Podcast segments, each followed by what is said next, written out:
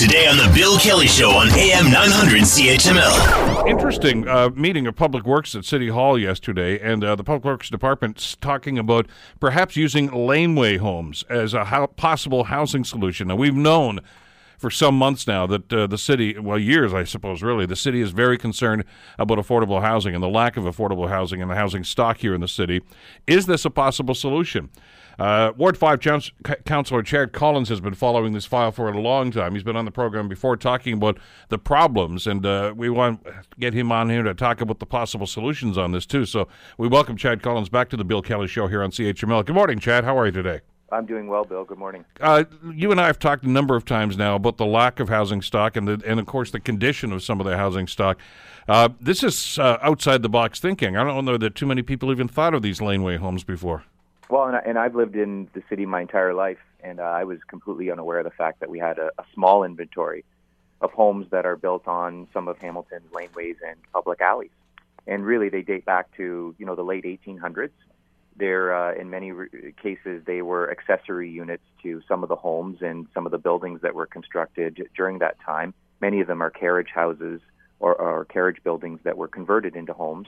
Some of them were uh, garages and accessory buildings that have since been converted, and and people have lived in those those structures and those units for uh, well over a century now. And and so it was some time ago that we commissioned a study on laneway housing just to find out the inventory, where they're located, um, you know, the, the some of the problems that we may have encountered over time with laneway housing.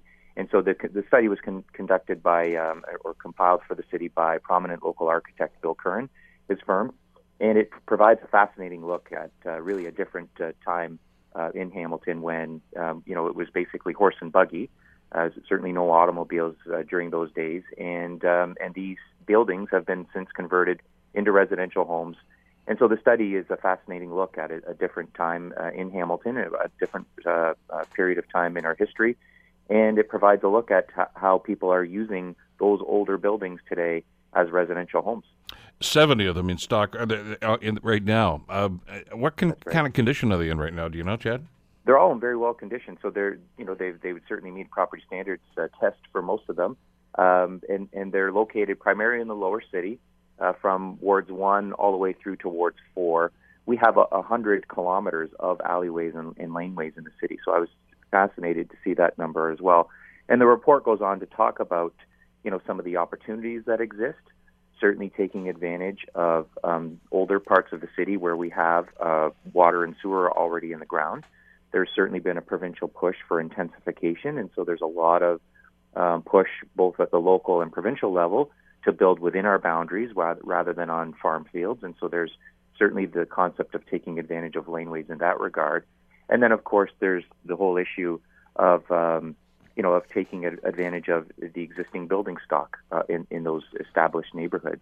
Some of the challenges, though, that are raised in the report are the fact that some of the laneways are not serviced by sewer and water. So where we do not see some of these buildings used for residential uses, um, you know, we are without services. Most of these areas are inaccessible by vehicle. So you start to think about the issues related to emergency vehicles as- accessing these properties when needed. And then there's the whole issue of character of neighborhoods. I think there would be a lot of neighborhoods who'd be concerned if they found out that people were chopping up their backyards along an alleyway for the purposes of introducing new residential homes.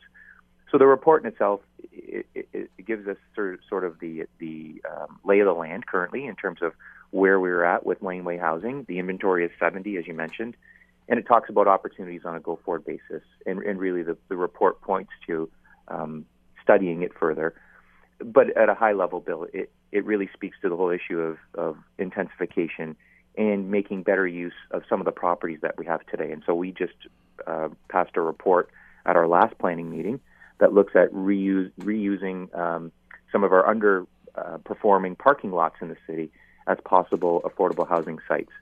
And, and that passed council, and, and we'll be looking at five or six of those properties in the upcoming months to, to find out whether they can accommodate um, new residential units. So it's making better use of properties in Hamilton. Of course, this is all in the context of Hamilton being one of the hottest real estate markets in the country. Um, those real estate prices are making it increasingly more difficult for affordable housing provider, providers to find new opportunities to build new units to get at the 6,000 plus plus families or individuals who are on the current wait list. And so it's really trying to think outside the box and, and find opportunities to make those units happen sooner rather than later. Want to hear more? Download the podcast on iTunes or Google Play and listen to The Bill Kelly Show weekdays from 9 to noon on AM 900 CHML.